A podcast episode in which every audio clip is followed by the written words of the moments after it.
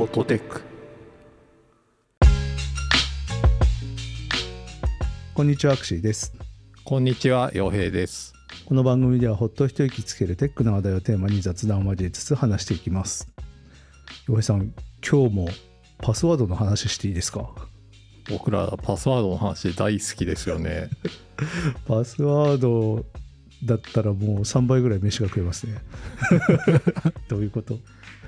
最近ちょっと大きな話題になったんですけどうん。ソースネクストという会社がちょっといろいろな情報が漏洩しちゃったというニュースがあったそうで。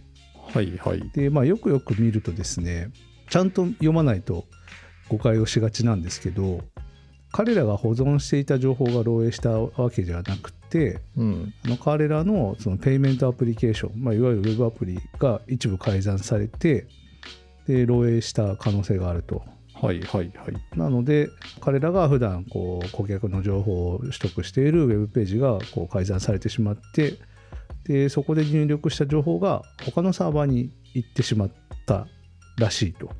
はいはいでその可能性がある期間がまあ去年の11月から、えー今年の1月までってことでであの取り扱ってる商材的にぱりあの年賀状ソフトとかそういうのが結構多いから、ちょっとそんなイメージがあります。10万件以上いっちゃいましたみたいな話があってですね。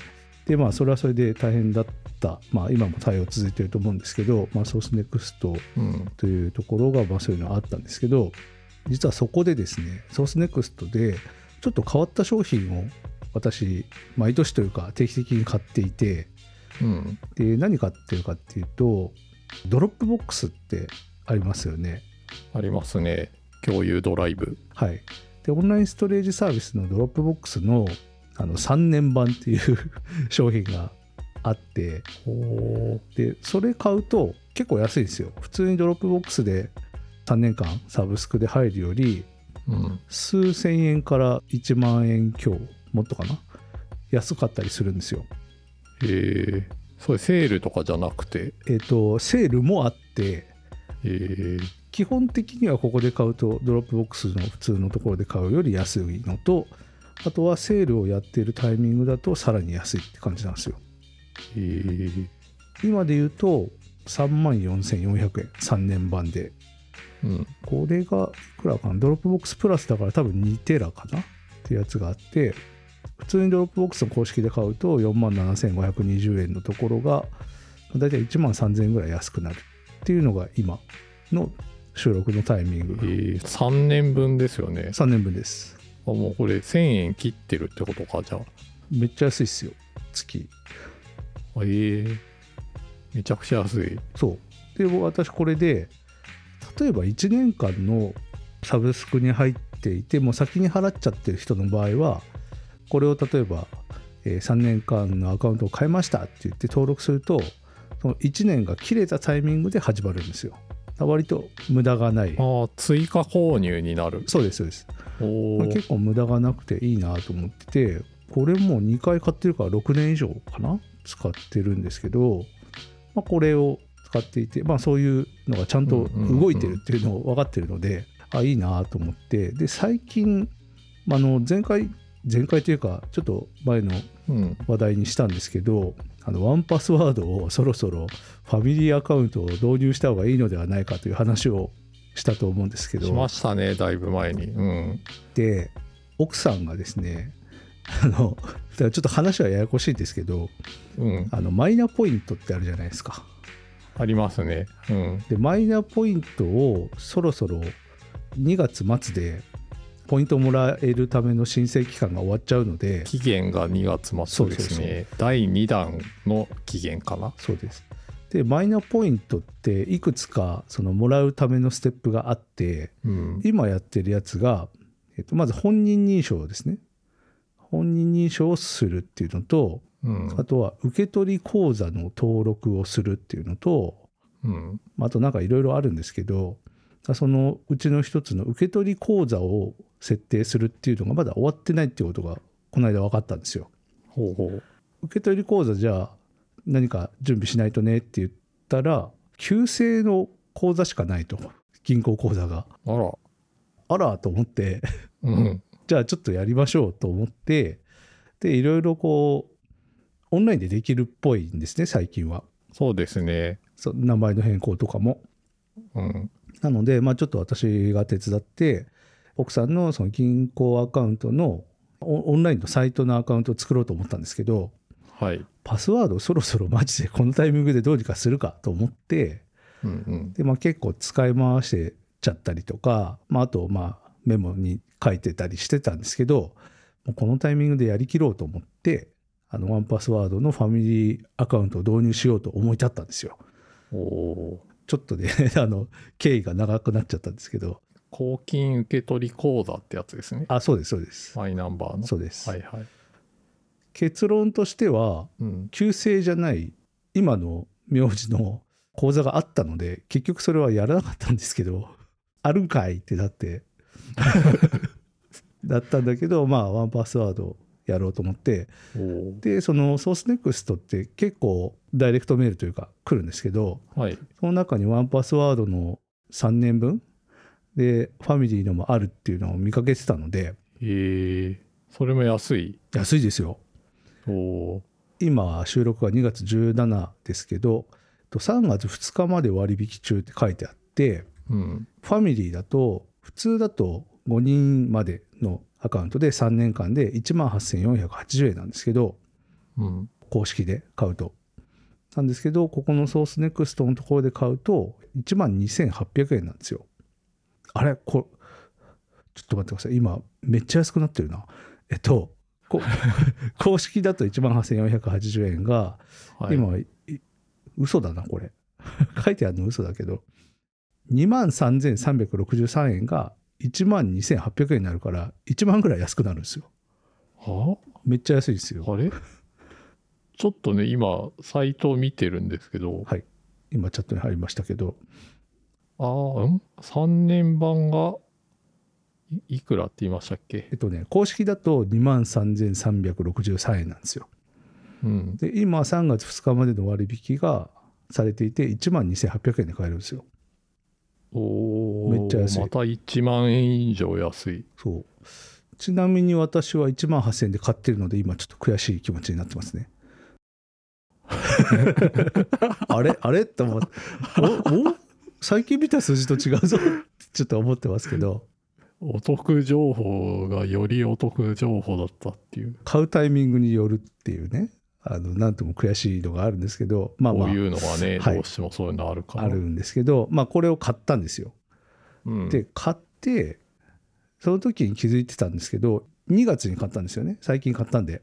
はい。その時にソースネックスで買おうと思ったらまあ普通ねあの登録してるクレジットカードかその外部の AmazonPay とかあとは PayPal とか、うんうん、ソースネックスが対応してるかちょっと分かんないですけど、まあ、AmazonPay が使えるっていうのが見えたのでっていうかその時に AmazonPay しか選べなかったんですよそうなんだ。へえ。でまあなんでかなと思ってたけど、まあ、結局登録しているクレジットカード自体は一緒なのでうん。まあ AmazonPay でいいやと思って AmazonPay でまあ決済をして使い始めたんですけどうん。その後にそのニュースがあって改ざんされましたみたいな話があったはいから、はいはい。ああこれこれかと思って そうなのであの AmazonPay でやったので私はその漏洩みたいな話はちょっと関係なかったかなというのでちょっとほっとしたんですけど。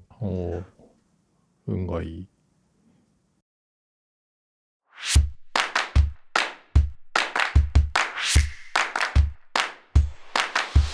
ホットテイクそうこれやってうん。結果めっちゃ良くてすごい使いやすくて。一応使い始めの手順としては、まあ、ソースネクストでまず買うんですよねうん。アカウントをアカウントというかその権利というかで買ったらあのマイページみたいなところからその自分が買った製品を選んで利用開始って押すんですようんうんうん。そうするとあのワンパスワードのサポートからメールが来るんですねであのあんたが買ったシリアルコードを教えろって言われるんですよはいはい。まあ、そこは連携しといてよって思ったりするんですけど あの、まあ、とりあえずメールで、まあ、本人確認とか疎通の意味も含めてだと思うんですけどそうですね。メールでやり取りを始めるんですね。でそこでシリアル的なものを返すとじゃああんたのステータス確認するわ。ちょっと待っててみたいな感じで数日待たされて私その時自分だけ一人のパーソナルアカウントだったんですけど、うん。まあ、あんたファミリーアカウントじゃないからとりあえずファミリーアカウントにしなって言われて、うん。まあ、年額変わるんですよね。月500円ぐらいになるのかなファミリーアカウントだと。でとりあえずそれに設定をしたよってすると OK 確認できたって言ってじゃあリファンドするねって言ってはいはい帰ってくるんだ。そう返ってくるんですよ。であの買ったワンパスワードのそのセオスネクストのアカウントとして3年間そこからあの使えるようになるっていう手順になるんですけどうんこれが結構スムーズに、まあ、メールで数日かかるんですけど45日かかったかなトータルで。なんですけど、まあ、それができてよかったんですよね。ファミリーアカウントって自分がまあそのファミリーアカウントのオーナーになっていてうん。参加する人のアカウントを、まあ、メールアドレスでまず招待するんですよ。うんうん。招待された方はワンパスワードのアカウントを作ってこの人のファミリーに入るみたいな設定があるので、まあ、それでやっていくとうん。有料版の対象になるんですよね。うんうん。でそれそれがめっちゃいいのと、まあ、そこだけでいいんですけどさらにいいのがファミリーアカウントだとその保管庫コレクションみたいなのが普通の人も作れるんですけど作れますね。それを共有の設定がいろいろできて例えば家のルーターのパスワードとかはまあ全員知ってていいじゃないですか。はいはいそうですね。確かに。家族全員が知ってていいのでそれは家族全員用の共有っていうので保存をしてで共有できるんですよ。うーん。あとは親が分かってればいいアカウントって、まあ、いくつかあって。ありますね。例えばマイナンバーカードの一覧とかうん。番号の一覧とかあとはうちで言うとあの子供の写真を買うサイトってあるんですよねそう幼稚園がありますね。うん。こっから買えって言ってくるアカウントとかあれとかあとは最近設定したのは何かな？なんかそういうのがもともと自分のパーソナルのところに入ってたやつを移動できたりするんですよ。いいですね。親の共有用みたいなところにパッと移動できて今までだと、まあ、ちょっとうちだと運用的にそれはどうなんだって言ってあるんですけどうん。LINE グループのノートにこうパスワードを書いたりでこう定期的にアップデートしてこうやってたりしてたんですけどそれが一切なくなってうん。ここにあるよって言って見せればいいだけなのでなんかねすっげえ楽になったなと思って。例えば塾のアカウントとか。ありますね。そう結構ある。なんか学習用のタブレットの購入サイトとか更新のために年に1回しかアクセスしないんだけどそうなんですよ。そういうのとか自分しか知らないですね今は。そう。であのワンパスワードを使ってると分かるんですけど、まあ、検索がすごく強いというか、まあ、普通にできるのでその URL の一部であるとかサービス名の一部を入れるとちゃんとまあ検索で出てくるからはい。これはねみんな本当にファミリーアカウントにした方がいいっすよっていうのを言いたくてえ。めちゃー、くちゃいいです。あれどうでした？奥さんはすぐにうん。使い慣れてくれたんですか、まあ簡単ですからね。あのワンパスワードってやつ入れて設定しといたから、こういう風にやったら使えるよっつって「ああ分かった」っつって終わりですね。はいはい。ただ問題はうん。奥さんのスマホうん。にその iCloud のパスワードキーチェーンみたいなやつが全部保存されてるんですけどそれを本当は彼女のワンパスワードのアカウントの方に全部エクスポートしたいんですけどうん。まだそこまで手つけられてなくて確かできるはずなんですけどうんうん。まだ手をつけられてないのでそれをどうしようかなというのはありますけどなるほどね。それは引き上げてワンパスワードの方に全部移し替えた方がそうですね。いいんでしょうね。だと思ってます。2箇所あるよりは。うん。うん。まあ僕も今もう iPhone とかその iCloud であのパスワードキーチェーンは保存してなくて全部ワンパスワードに統一しちゃってるので、へえ。まあ、その方がね分かりやすいというかやっぱり2箇所にあるのって意味わかんないので。うん。そういう風な運用にしてますね。わかります。なんかそのいわゆる ID とパスワードの組だけじゃなくて他のものも結構登録できますよね、あできますで銀行。口座とかクレジットカードとか、割と何でも。まあ、さっき言ってたそのデバイスのルーターのパスワードとか。そうですね。あとなんだろうシリアルナンバーとか。そうです。ライセンスとかあすごいですよ。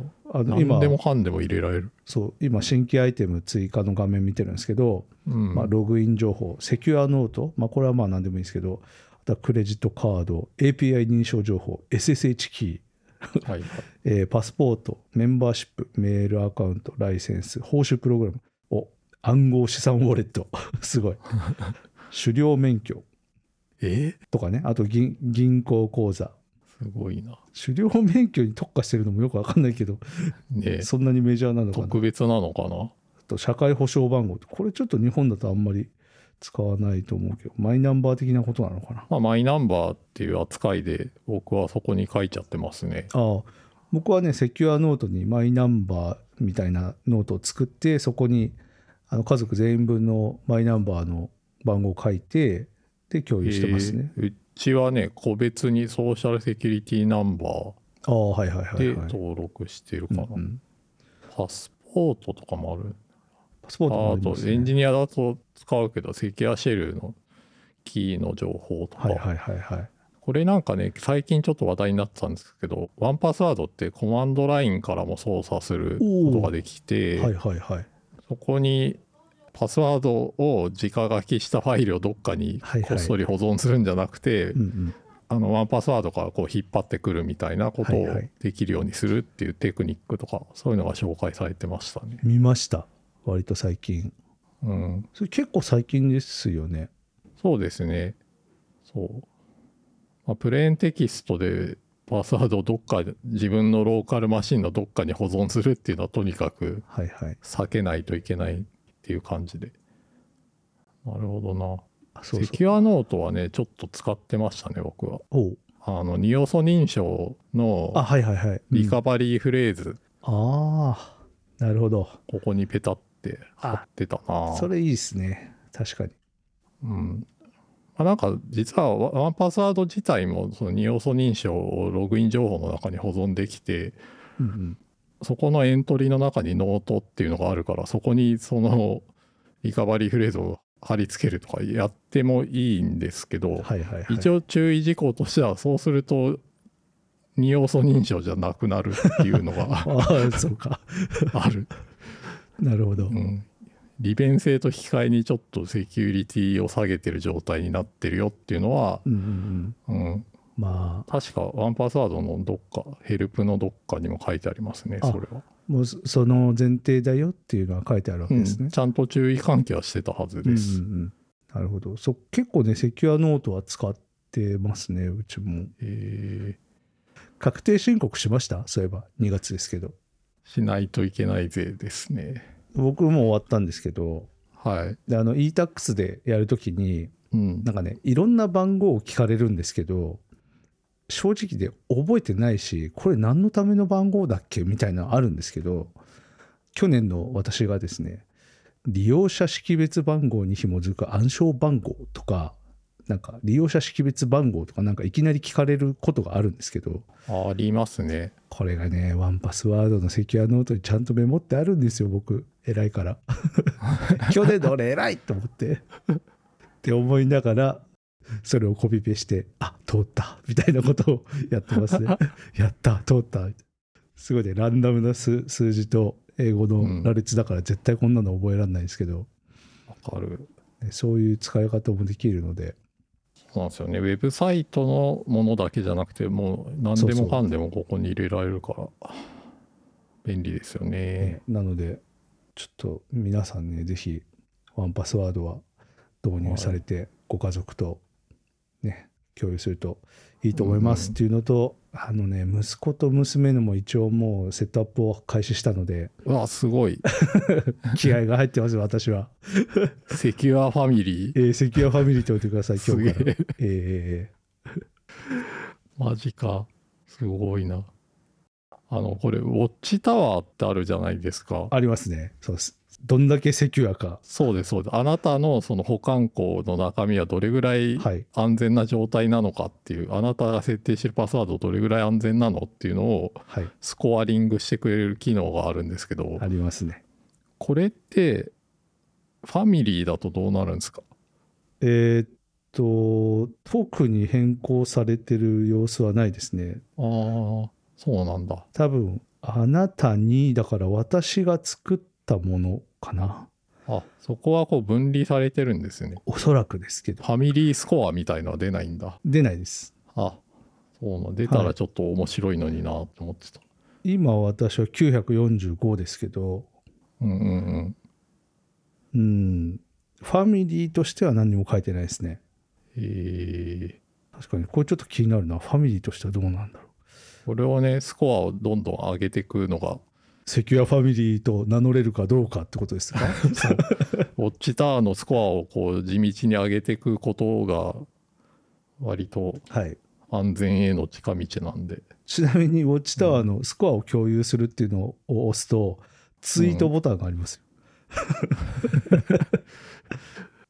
どうなんだろう？それ共有することがちょっとリスクなのでは？みたいな。いや、あのね気もする、けどスコアしか出ないですね。ちょっと今、うんツイートしました。そのままボタンを押しちゃったけど、すごいなんかちょっと挑戦的な文面なんですよ。あなたはワンパスワードで私のセキュリティスコアを上回ることができますか？っていう、なんだそれみたいな文面。945って出てる？941さんが945って言ってる。なんだそれ。どうせだったら数字合わせたかったな。ちょっいや、ともう下げるわけにはいかないですね。脆弱なパスワードを設定しようかな。っていうのですね。ごいすごいちょ。っと皆さんもセキュアファミリーを目指してみてください。はい。というちょっとところ欲しくなりました、普通に。やったこれは。ちょっとね、奥さんと2人で使うだけでもね、相当便利だと思うんで、うんな。んか5アカウントもいらねえなと思ってたんですけど、この利便性はちょっと変え難いものがありますね。いやー素晴らしいなと思います、これは。このままもう、じゃあ、ワンパスワードそうです。何十年も使うことが確定ですね。確定ですね。くそ、ソースネはいクスト、今なんで安いんだ？畜生 私はもっと6000円ぐらい高かった。これ、え3割、3、4割引きですね。いや、今相ね当安いですよ。すごはい。というのでい。、はい。洋平さんもぜひ買ってください。ちょっと、はい、割引につられて買うと思います。はいでホットテックでは皆さんからの感想をお待ちしています。